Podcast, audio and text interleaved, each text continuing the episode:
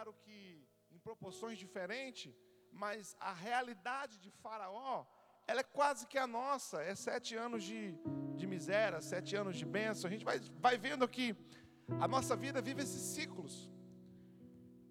E fases boas, elas antecedem as fases ruins. E as fases ruins, elas antecedem as fases boas. É sempre assim. Quem está numa fase boa, ele sabe que a próxima fase pode ser uma fase ruim. E quem está numa fase ruim também sabe que espera um pouco que a próxima fase vai ser a fase boa. E normalmente quando a gente está na fase ruim, a gente é tendencioso a olhar e lembrar que existia uma fase boa. Mas a gente não lembra que antes da fase boa também existia uma fase ruim. As fases ruins, elas podem ser de fato só ruins. Você pode estar vivendo uma fase ruim, um tempo difícil, um momento, um cronos ruim. E ele pode ser só ruim, mas você pode extrair do que é ruim alguma coisa boa. Não há nada tão ruim para alguém que tem um olho bom que não consegue extrazer, extrair do que é ruim algo bom. Hoje eu estava conversando com uma, uma pessoa que eu estava orientando ela sobre a questão do visto, que vocês sabem que eu faço esse processo de visto americano. E ela estava muito angustiada, porque não sei o quê, muita prova, tem muito que estudar, bam, bam, bam, bam. E aquela bad, eu falei para ela assim: olha, deixa eu dizer para você, mas você está fazendo medicina. E esse é o sonho de muita gente. Mas não são todos que chegam lá. Mesmo que você saiba que você está cheio de compromisso, cheio de coisa, cheio de loucura, você, mas lembre-se que é um curso desejado por tanta gente, Jesus deu ele para você. Por mais que sua fase seja ruim, há alguma coisa boa dentro dessa fase. Sabe, irmãos, existem vários estágios dentro de uma fase ruim. Existem vários várias necessidades dentro de uma fase ruim, minha e sua. Existem fases ruins, nossa, que a gente tem que trabalhar, tem que correr, tem que esforçar. Existem fases que a gente tem que lutar. Existem fases, existem diversas fases dentro de um tempo ruim. Você viverá estágios. Mas existe um estágio que você vai descobrir que não é sobre vencer. Você está vivendo um momento difícil e você não tem que trabalhar para vencer. Você não tem que trabalhar para atacar. Você não tem que trabalhar para correr. Você não tem que trabalhar para ter a vitória. Existe um momento na fase ruim que a única coisa que você tem que fazer é resistir. Não é conseguir andar, não é conseguir correr, não é conseguir vencer, é conseguir ficar de pé, é resistir,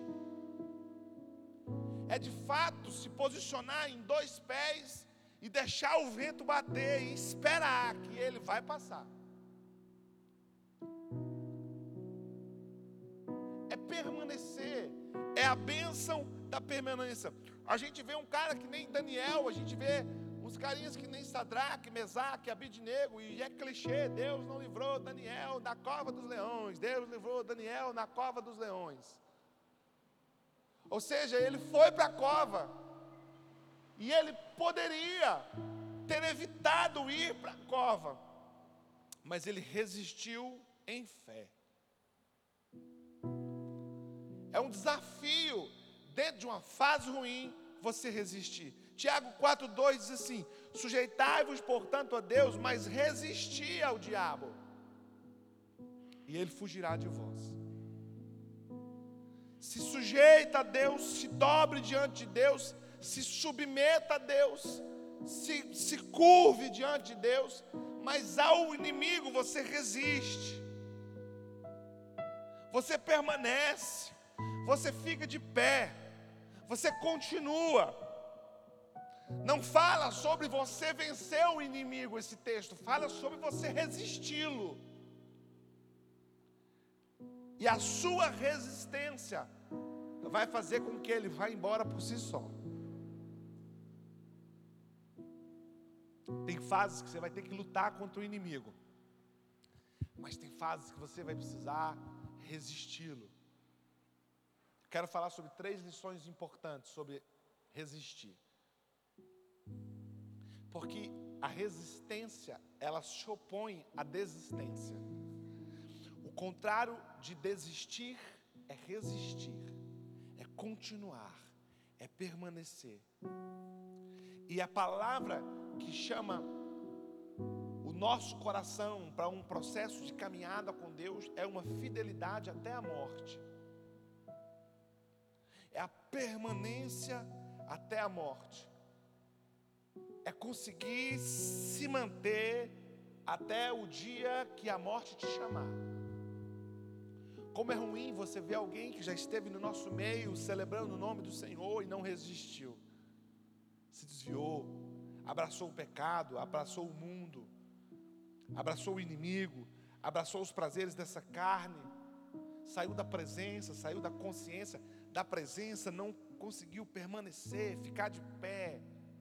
Irmãos, não é fácil ficar de pé, não é fácil resistir. A fé que nós professamos não é uma brincadeira, não é uma expressão de emoção, é de fato a consciência da verdade. Resistir é o meu desafio e é o seu desafio. Dizer assim, por mais esteja parecendo impossível, eu não vou retroceder, eu não vou retroagir, eu não vou voltar, eu vou resistir. Eu quero dizer algo para vocês do fundo do meu coração. Todo pastor precisa ter a capacidade de permanência, de resistir. Porque existem muitas situações e circunstâncias que nos levam a um pensamento de entender que parece aos nossos olhos que a igreja não vale a pena.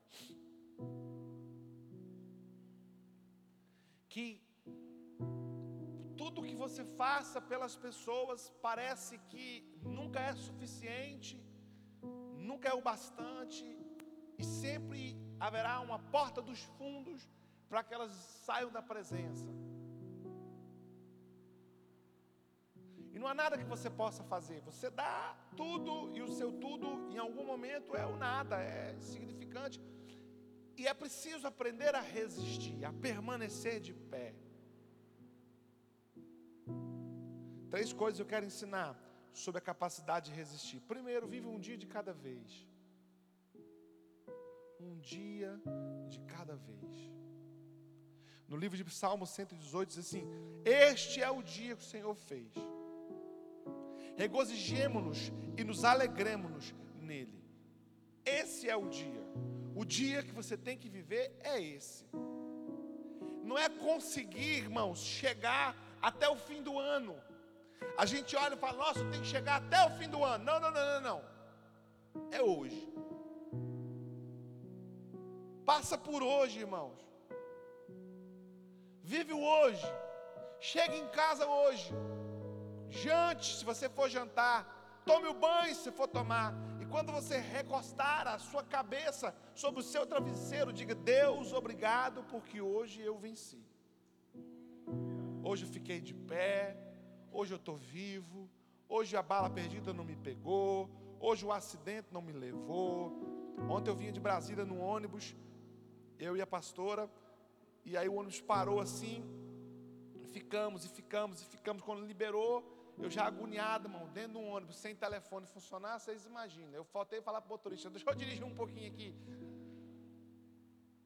Agoniado, irmãos, misericórdia, eu estou ficando velho. E aí quando a gente passou, irmãos, tinha uma carreta, parece que duas mãos pegaram ela e fez assim. Provavelmente o motorista não resistiu. E eu pensei: esse homem não terá o privilégio que eu estou tendo de voltar para casa. nós somos pessoas que não sabemos viver um dia de cada vez. E porque eu quero viver um ano inteiro, eu quero olhar para o final do ano e falar: não, eu tenho que chegar lá, eu tenho que chegar vivo, eu tenho que chegar. Aí eu vou descobrindo que o caminho é muito longo.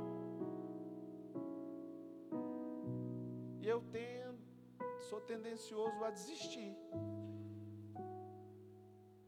É aquela quem, quem vai começar a correr, correr 4 quilômetros. Ele pensa em quatro. Não, moço, pensa no passo que você está dando. Um passo, mais um passo, mais um passo, mais um passo, mais um passo, mais um passo, mais um passo, mais um passo. Quando você menos enxergar, menos imaginar, você vai chegar e vai estar escrito assim: fim, você passou. Você venceu. No livro de Mateus 6,25 diz assim: Por isso eu vos digo que não andais ansiosos pela vossa vida, quanto ao que vez de comer ou de beber, nem pelo vosso corpo, quanto ao que vez de vestir. Não é a vida mais do que alimento e o corpo mais que a vestimenta? Observai as aves do céu, não semeiam, não colhem, não ajuntem celeiros, contudo vosso Pai celeste a sustenta. Porventura, não valeis vós mais do que as aves? Qual de vós, por ansioso que seja, pode acrescentar um côvado de curso da sua vida? E por que andais ansiosos quanto ao vestuário? Considerai como crescem os lírios do campo, eles não trabalham e não fiam. Eu, contudo, vos afirmo que nem Salomão, em toda a sua glória, se vestiu como qualquer deles. Ora, se Deus veste assim a erva do campo, que hoje existe, amanhã lançada no forno, quanto mais vós, homens de pequena fé. Porquanto não vos inquieteis, dizendo o que comeremos, ou que beberemos, ou o que nos vestiremos. Esse texto nos dá um pensamento claro sobre o processo de vir trazendo do futuro as preocupações para hoje. Aí Cristo fala assim, mas vocês acham que com essa preocupação vocês conseguem acrescentar um palmo, côvado, mudar uma rota. Ora, as aves do céu, tu já pensou sobre isso, irmãos? Os passarinhos estão tá aí, ó. Quantos passarinhos tem agora pousado numa ave, num galho, dormindo? Não trabalharam hoje, mas amanhã vão comer. E o texto diz assim: vocês acham que quem é mais importante para Deus, vocês ou o passarinho? dia de cada vez. Um de cada vez. Resista ao dia de hoje. Ah, pastor, mas o dia de amanhã não. Você ainda não tem ele. Você não tem o dia de amanhã. Ele ainda não foi te dado. Ah, mas se eu morrer amanhã, haverá um amanhã, escute, haverá um amanhã que será o dia de você morrer. E o dia de amanhã que você morrerá, não terá valido a pena se você não viveu hoje, com medo de morrer amanhã. Ou seja, vou morrer amanhã e porque me preocupei com morrer amanhã, deixei de viver hoje. Então morri na verdade, antecipado. Era para ter morrido amanhã, mas acabei morrendo hoje. Por quê? Porque capotou? Não, porque deixei de viver. Resista. Resista hoje, resista agora. Permaneça. Quando? Hoje. E amanhã? Amanhã é o outro dia de você manifestar a permanência amanhã. A Bíblia nos ensina que há uma balança coerente de Deus que diz assim: as misericórdias do Senhor se renovam a cada manhã. Quando amanhecer, quando o dia virar, Deus vai renovar a misericórdia sobre você. Quem me entende, diga amém. Então, há um outro texto que diz que basta a cada dia o seu próprio mal. É uma balança coerente, porque Deus diz assim: ó, todo dia, cada dia vai carregar consigo um mal. Mas em compensação, a cada manhã eu vou renovar uma misericórdia. Para a misericórdia desse dia de hoje, desculpa, para o mal desse dia de hoje, na manhã eu vou lhe dar misericórdia para ele. Mas eu renovo a misericórdia é a cada manhã, não é a cada semana. Você não pode pegar o problema da semana e trazer para hoje. Por quê? Porque vai sobrar problema e vai faltar misericórdia. A minha misericórdia é só para hoje. É o maná de hoje. É para hoje. Por mal que vai nascer hoje, haverá uma misericórdia hoje. Por mal que vai nascer amanhã, haverá misericórdia de amanhã. Porque você está pegando o mal de amanhã e trazendo para hoje. Viva um dia de cada vez, irmão. Para cada dia o Senhor te dará um livramento. Para cada dia o Senhor te dará uma resposta. Para cada dia o Senhor te dará um sustento. Para cada dia o Senhor te dará uma, uma força. Para cada dia o Senhor te dará um ânimo. Você pode dormir desanimado hoje, cansado hoje, amanhã. Se você confiar no Senhor, Ele renovará as suas forças, a sua alegria. Você vai levantar, vai tomar seu banho e você vai conseguir vencer aquele dia. Segunda coisa, se fortaleça. No livro de 1 Coríntios 15, 13: Vigiai, estais firmes na fé, portai-vos varonilmente e fortalecei-vos Olha que texto bacana. Vigiai. Se eu fosse trazer para um português agora, fica ligado. Para de dar bobeira. Para de atropelar. Tenha consciência. Tenha racionalidade. Não seja uma pessoa desprovida de racionalidade. Somos um povo muito emocional. Há muita manifestação emocional em nós. A questão, amados, é que existem dias que as nossas emoções serão descompensadas e está tudo bem. Eu não vou pregar nesse lugar o que um coach prega, que você tem, não, não, não, não, irmãos, tem dias que de fato nós somos sacudidos nas nossas estruturas emocionais. Texto diz: irai-vos, mas não pecai-vos. Por quê? Pode irritar, pode irritar, pode irar, pode descompensar, não tem problema, mas não produza nada assim. Porque qualquer produção que você fizer debaixo da ira vai ser desprovida de racionalidade. Você vai pecar, você vai machucar alguém, você vai fazer a coisa errada.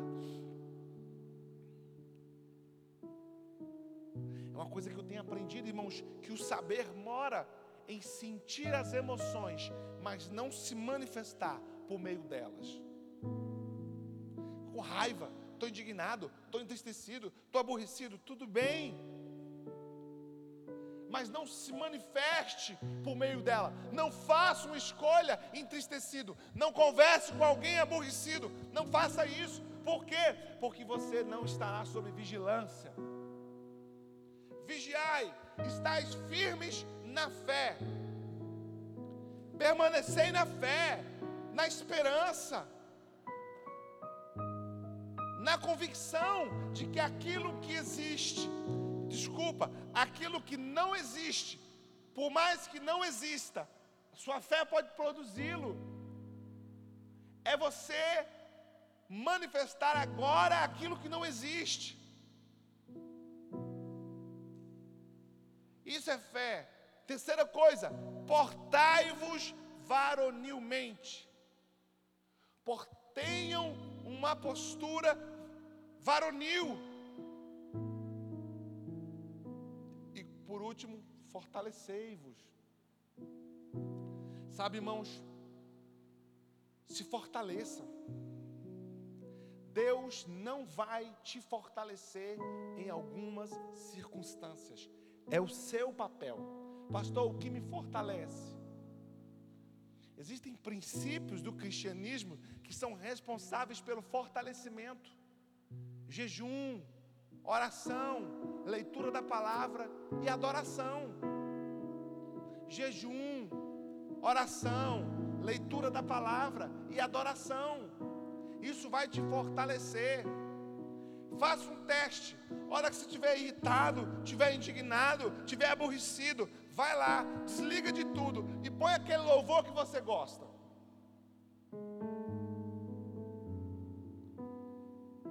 Me lembraste, eu gosto desse louvor, principalmente na, na, na sua voz. Me lembraste de tuas promessas, me molda astes até meu ser distinto ser, teu amor envolve,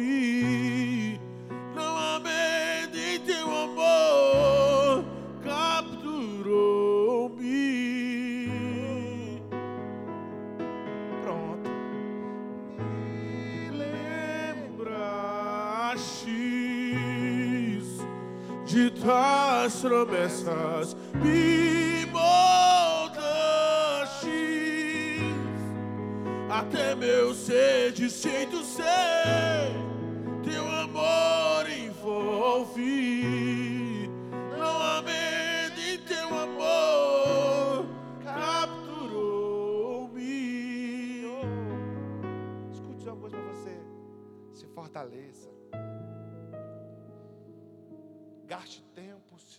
forte.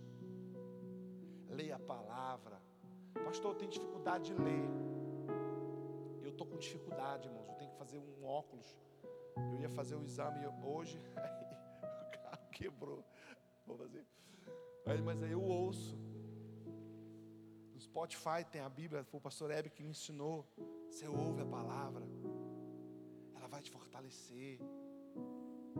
Você não vai fortalecer murmurando. Você não vai fortalecer achando ruim. Você não vai fortalecer comentando o seu sofrimento com ninguém. Isso não te fortalece. Isso te expõe, te enfraquece. Para quem tem smartphone, existe um aplicativo chamado The Chosen. Põe, escreve, consegue escrever? The Chosen. É o escolhido em inglês. Esse aplicativo, ele é um grupo de cristãos americanos que estão produzindo uma série sobre Jesus. Gente, é lindo, é de chorar, é de, de emocionar. Moço, para de assistir. O, o, o, é, é, tem, um, tem um. Como é que é? Lúcifer. Tem um, um, um seriado chamado Lúcifer no Netflix. Moço, para de assistir o Lúcifer. Vai assistir o escolhido, The Chosen. Fortaleça-se. Por quê, pastor? Porque ninguém vai fazer isso por você. Isso é igual a academia. Ó, vou pagar você, você vai para academia para mim hoje. Não, não, não, não vai funcionar. Faz uma caminhada para mim hoje, que eu estou precisando de ficar, ter mais saúde. Não, não, não, não, é o seu papel. Pastor, ora para mim, que eu preciso ficar mais forte. Não adianta. Não adianta. Eu tenho que contribuir com o que você está fazendo. Eu não posso fazer por você. É seu papel orar, é seu papel jejuar, é seu papel ler a Bíblia, é seu papel adorar, é seu papel se fortalecer. É de fato posicionar sua carne, sua mente pecaminosa, suas emoções defeituosas, fragilizadas, e colocar isso aos pés do Senhor e fortificar o seu espírito, porque só o seu espírito será capaz de manifestar da forma certa. Só um homem cheio do Espírito, irmãos, manifesta bondade, manifesta longanimidade, manifesta paz, manifesta alegria. Um homem cheio de alma, um homem cheio de carne, vai manifestar rancor, vai manifestar maldição, vai manifestar ódio, vai manifestar agressão física. Se fortaleça, é seu papel. Ah, mas meu marido não ora, irmã, ore você. Meu, meu, meu, minha esposa não ora, ore você. É sobre sua força que a Bíblia está falando. Terceiro e último, cuide de ti. Deixa eu dizer uma coisa para você. 1 Timóteo 4,16. Tem cuidado de ti mesmo e da sã doutrina. Continua nos seus deveres, porque fazendo assim salvarás a ti quanto aqueles que te ouvem. Paulo ensina Timóteo que Timóteo deve aprender a cuidar de si. E para você ficar firme, para você permanecer, você vai ter que aprender a cuidar de si mesmo. Porque nós somos terceirizadores do nosso cuidado. Nós estendemos a outras pessoas a responsabilidade de cuidar de nós. Nós vamos cuidando de um, cuidando do outro, fazendo por um, fazendo por outro, ajudando um, ajudando o outro, manifestando por um, manifestando por outro. Mas e você? Quem vai cuidar de você? Podemos abrir mão da responsabilidade de cuidar de nós. de cuidar da sua saúde física, de cuidar da sua saúde emocional, de cuidar da sua saúde espiritual. Paulo alerta a Timóteo: a Timóteo, não espere que ninguém cuide de você, porque ninguém vai cuidar de você tão bem quanto você pode cuidar.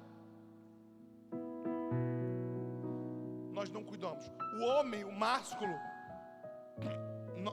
os homens morrem mais cedo que as mulheres quê? Porque eles são menos cuidadosos. Mulher tem, tem até um, uma tabela lá para ir no médico. No médico delas. De X em X tempo. Elas vão, fazem prevenção. E o homem? O homem, quando está caindo, ele vai.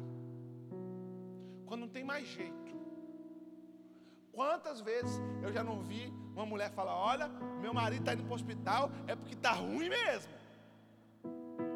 Porque para esse homem no hospital é porque está morrendo. Mas por que você está esperando morrer? Tem gente, irmãos, pasmem.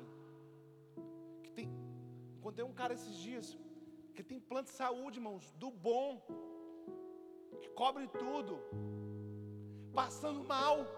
Então, moço, vá num, vá num médico, vá ali no ânimo, você pega um cartãozinho. Cuida de você, irmão. Estenda o cuidado a si mesmo. Aprenda a cuidar de você. Aprenda a ser responsável por si mesmo. Aprenda a cuidar da sua alimentação, a cuidar da sua saúde, a cuidar do seu sono. Negócio de, ah, se minha mulher não for para o culto, eu não vou. Não, você largue ela e vai. Por quê? Porque você faz isso por si.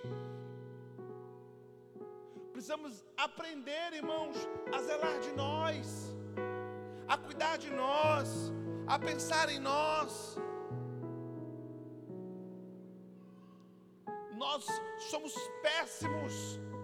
Nós terceirizamos, o marido terceiriza o cuidado para a esposa, a esposa terceiriza o cuidado para o marido, a mãe terceiriza o cuidado para o filho, o filho terceiriza o cuidado para o pastor, o pastor terceiriza o cuidado para as ovelhas, as ovelhas terceirizam o cuidado para o pastor.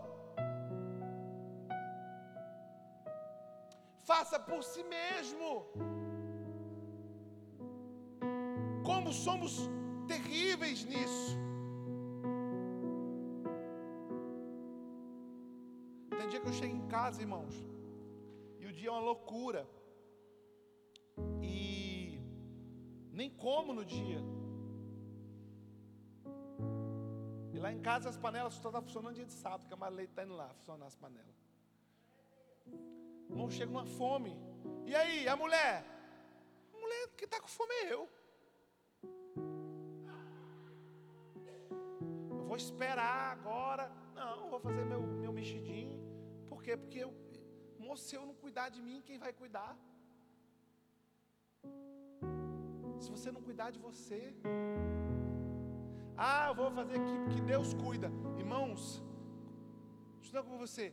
Deus não será responsável no ambiente onde você manifestou a sua irresponsabilidade. Pastor, eu estou com câncer no pulmão. Preciso orar, que eu estou com câncer no pulmão. Eu preciso de um milagre. Eu preciso de um milagre. Pois é, não precisaria se não tivesse fumado. Você precisa da manifestação de um milagre para construir aquilo que você destruiu, porque você não foi cuidadoso consigo mesmo. Cuide das suas emoções. Me escuta, igreja. Cuidado com pessoas tóxicas. Como existem gente doente da mente porque se submeteu a alguém tóxico, porque se permitiu a alguém tóxico, porque caminhou com alguém tóxico, com alguém que te faz mal, com alguém que todas as vezes que você encontra essa pessoa, você nunca sai com um sorriso sai com uma lágrima entre os olhos. Ela nunca te joga para cima, ela só te joga para baixo. Eu, eu, quando eu era adolescente, jovem, eu tinha um pastor que ele era desse jeito, cara. Ele era sem noção demais. Você encontrava ele, ele, ele, ele sempre achava uma crítica para te fazer. E não era uma crítica construtiva. Porque uma crítica construtiva, o que é, pastor, uma crítica construtiva? É quando com uma mão você acha o problema e com a outra você dá a solução. Isso é uma crítica construtiva. Você não pode criticar aquilo que você não faria melhor ou que você não consertaria. Ah, pastor, a lâmpada está caindo. Eu sei, irmão, que a lâmpada está caindo. Eu não preciso de alguém que veja a lâmpada caindo. Eu preciso de alguém que. Não está caindo, não, irmãos. Está todo mundo olhando. Eu não preciso de alguém que veja a lâmpada caindo. Eu preciso de alguém que veja a lâmpada caindo, põe uma escada e coloca a lâmpada no lugar. Achar defeito não é criar soluções. Existem pessoas, irmãos, que elas só nos põem para baixo. Você encontra, é, mas você está gordo, hein? Cara, tem um ano que você não me vê. Um ano que você não me encontra. Quando você me acha, você não se dispõe a me celebrar a me dar um abraço, a dizer que estava com saudade, a perguntar como eu estava. Você olha e descobre que eu estou gordo. Como se eu não tivesse um espelho em casa. Irmãos, se livre de pessoas que te adoecem. Grande parte das pessoas com as quais a gente senta, às vezes para trabalhar um aconselhamento, ela foi gerado nela uma dor por alguém que ele não teve a sensibilidade de dizer, cara, vou cuidar de mim, não vou andar. Diga não a relacionamentos que te pioram, que te machucam. Se posicione, se proteja, cuide de você. Grande parte, irmãos, da nossa incapacidade de resistir é porque não criamos a nossa zona de proteção.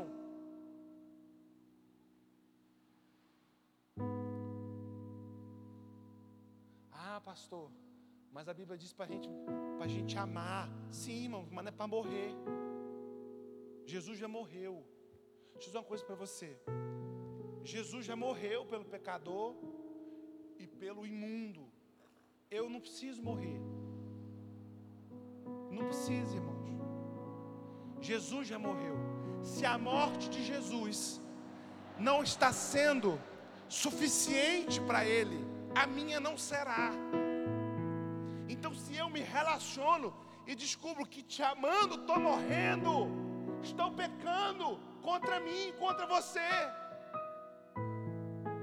Porque de fato a morte de Jesus tem que fazer sentido para você.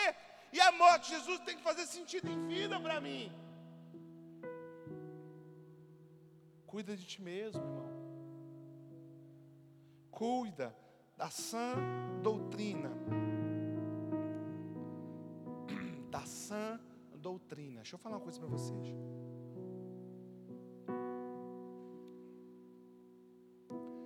como nós cristãos criamos doutrinas adoecedoras, infantilizadas no processo da fé. Eu passei em frente a uma igreja aonde a doutrina é a profecia. Ou seja, eu sento num banco para ouvir uma palavra para mim. E a cultura do lugar é que o profeta tem palavra para todo mundo. Moço, isso não é bíblico, irmãos. Isso não é saudável. A pessoa vai e ela se acostuma com a profecia. Ela se conduz com a profecia. Ela não se mantém pela palavra. Ela não se mantém pela consciência da verdade. O que, que vai acontecer quando a profecia errar ou não vier a profecia? Ele desvia. Ele vai para o mundo. Sã doutrina Irmãos, a sã doutrina é a palavra. Pessoas que nascem pelas suas emoções morrem quando as emoções forem embora. É um negócio engraçado, irmãos, que eu vou falar.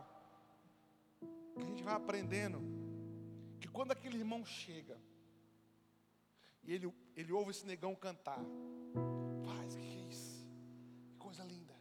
E o painel de LED, irmão, que é bonito isso aqui. E ele se emociona com isso aqui.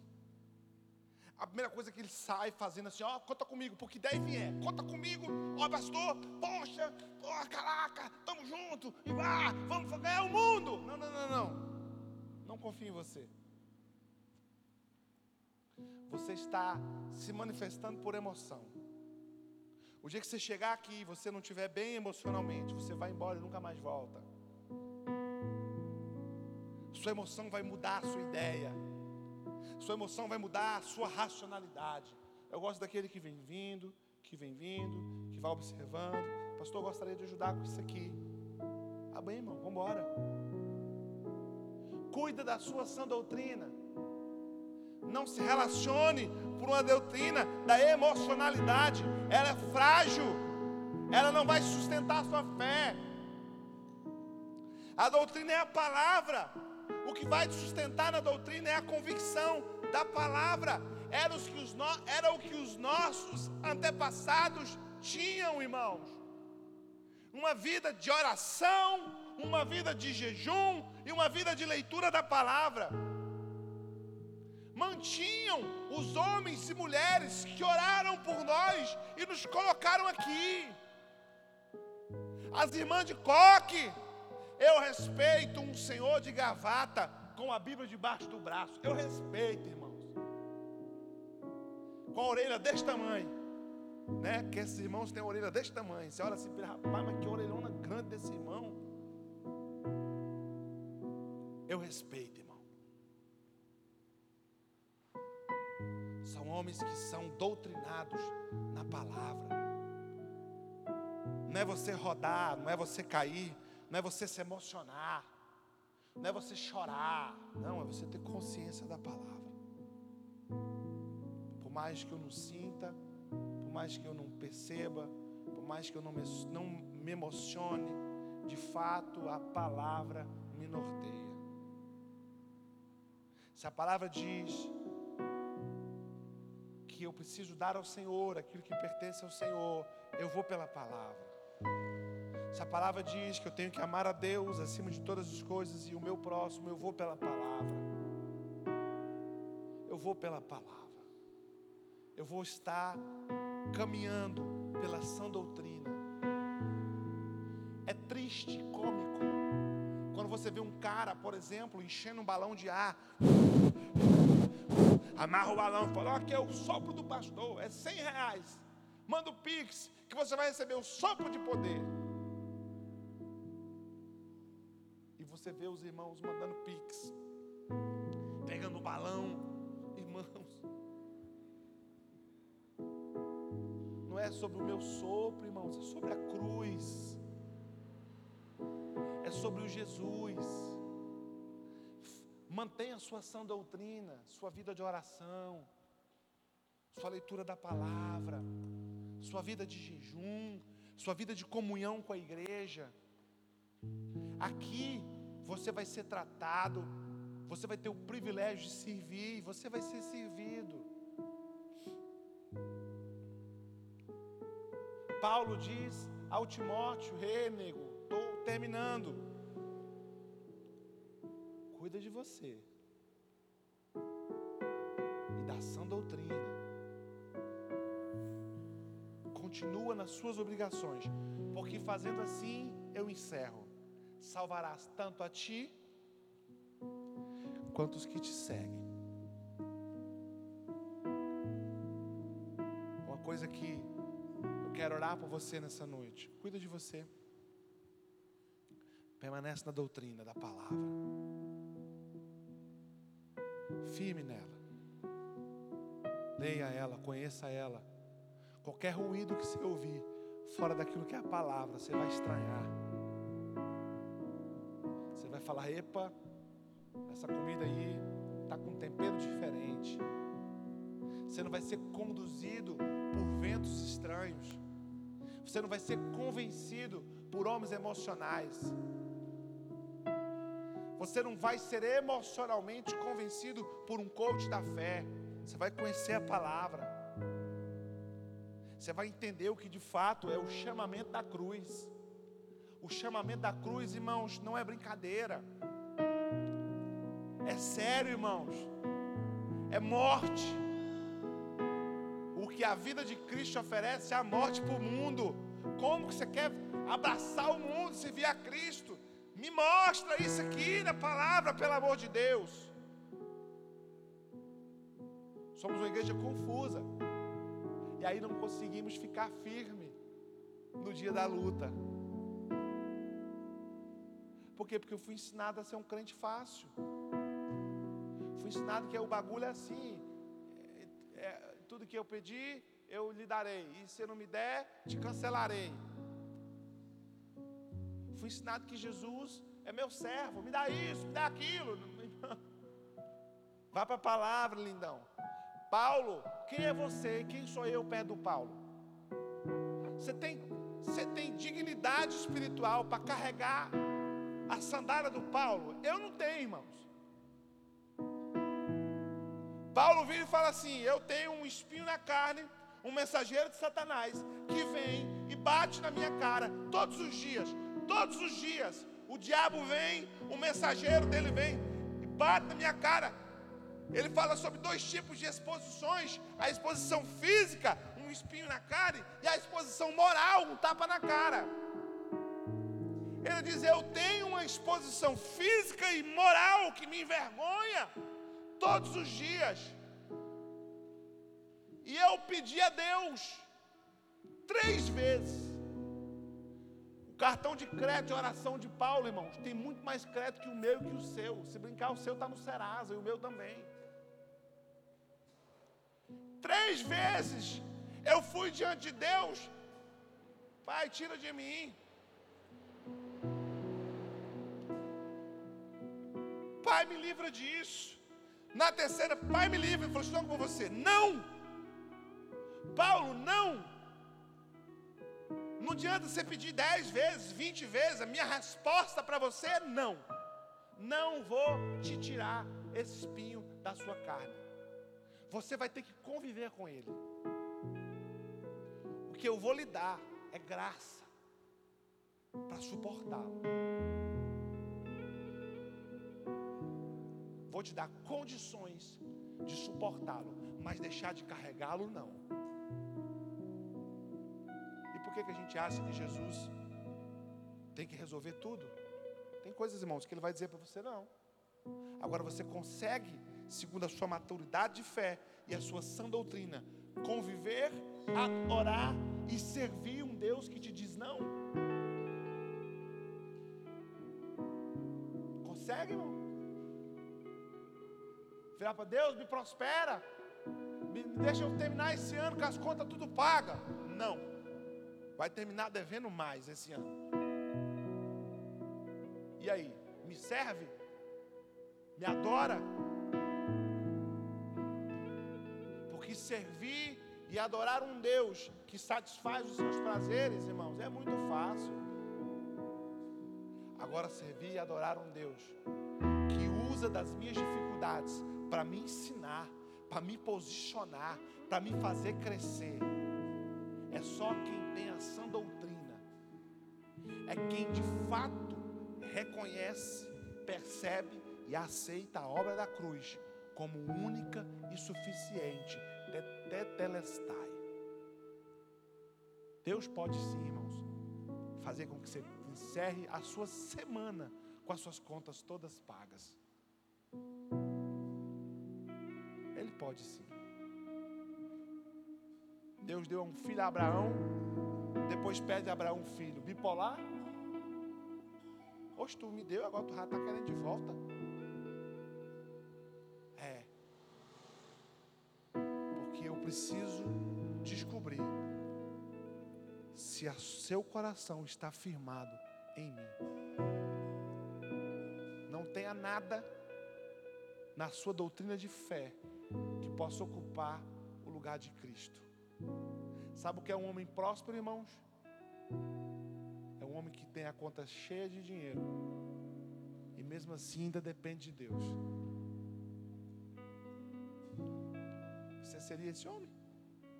Tem quantos? Tem 10 milhões na conta. E aí? Não, eu continuo dependendo de Deus. Fique de pé em nome de Jesus. Fica firme. Deixa eu dizer uma coisa para você. Fica firme. Fica firme, mano. Fica firme. Existem ambientes que a nossa luta não é. Não seremos vencedores por vencermos o adversário. Seremos vencedores por não sermos derrubados no ringue. É de fato conseguir ficar firme, ficar de pé, permanecer, mesmo a despeito das lutas, das tempestades, da fase difícil que eu comecei pregando. Fica firme. Por quê, pastor? Porque a fase boa antecede a fase ruim, e a fase ruim antecede a fase boa. Se você permanece na fase ruim, você se habilita a vencer a outra fase, chegar na outra fase. Às vezes, irmãos, você vai descobrir que Deus age como um céu que está nublado, e Ele não, não é um piscar que o céu nublado sai e o sol chega. É o vento que bate, as nuvens vão abrindo, cai uma brisa, cai uma chuva. Quando você menos imaginar, o sol raiou. Quem era, quem viveu a nossa infância, que brincava na rua, lembra da expressão sol e chuva, casamento de viúva, chuva e sol, casamento de espanhol, não é verdade? Irmão? É aquela ambiência de você estar tá na chuva, não, mas vai, o sol vai chegar. Quantos de nós não ficávamos na rua, mesmo chovendo, crendo que o sol ia chegar? Esse é o desafio da fé. É ficar firme. Sempre será mais fácil desistir. Sempre será. Sempre será. Sempre será. Sempre será mais fácil. Desistir, desacreditar, pular fora, largar a mão. Abandonar é sempre mais difícil que resistir. A questão é que todo o abandono, ele é de fato o aborto do seguinte, da seguinte fase. Fica firme. Fica firme. Por quê? Porque vai raiar o sol. Fica firme. Ah, eu, eu, não quero, eu não dou conta de vencer. Não, tem hora que não, não é preciso vencer, não. É preciso só ficar de pé. Permanecer. quando você menos imaginar, a estação mudou. Você menos imaginar, a fase mudou. Quando você menos imaginar, aquilo que só dava errado começa a pipocar o certo. Quando você menos imaginar, o que estava distante te liga, se aproxima. Permaneceis, pois, firmes. Fica firme. Segura tua onda. Segura tuas emoções. Domine elas. Domine seus achismos. Domine isso. Seja consciente. Traga para a palavra. E vai passar. Feche seus olhos em nome de Jesus. Pai, em nome de Jesus, sabemos que existem lutas que não foram feitas para nós vencermos, foram feitas para nós superarmos elas. Foram feitas, ó Senhor, para que a gente permaneça firme.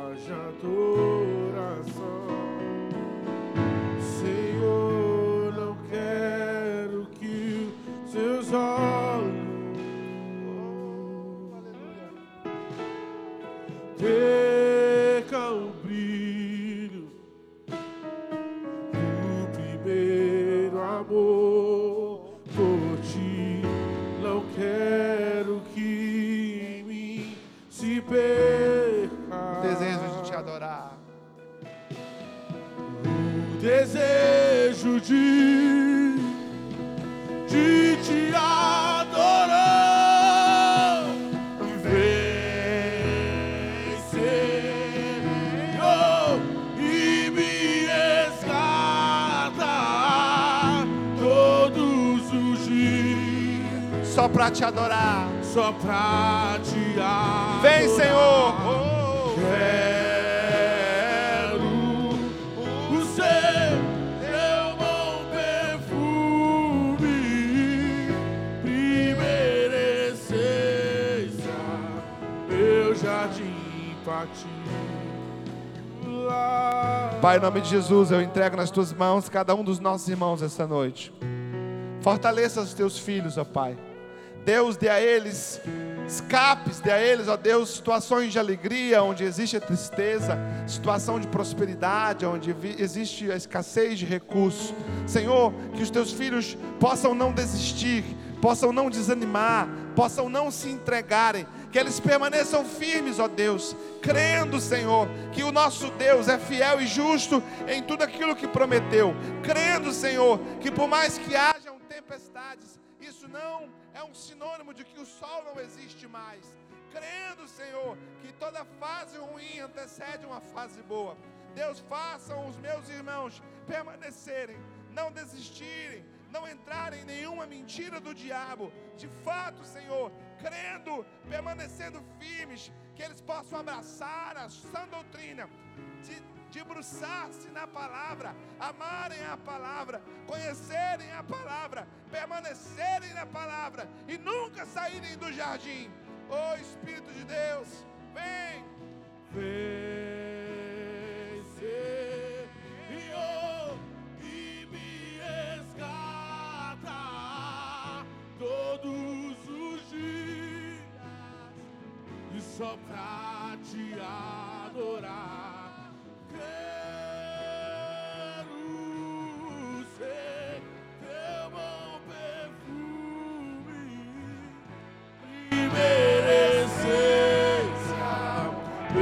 jardim particular.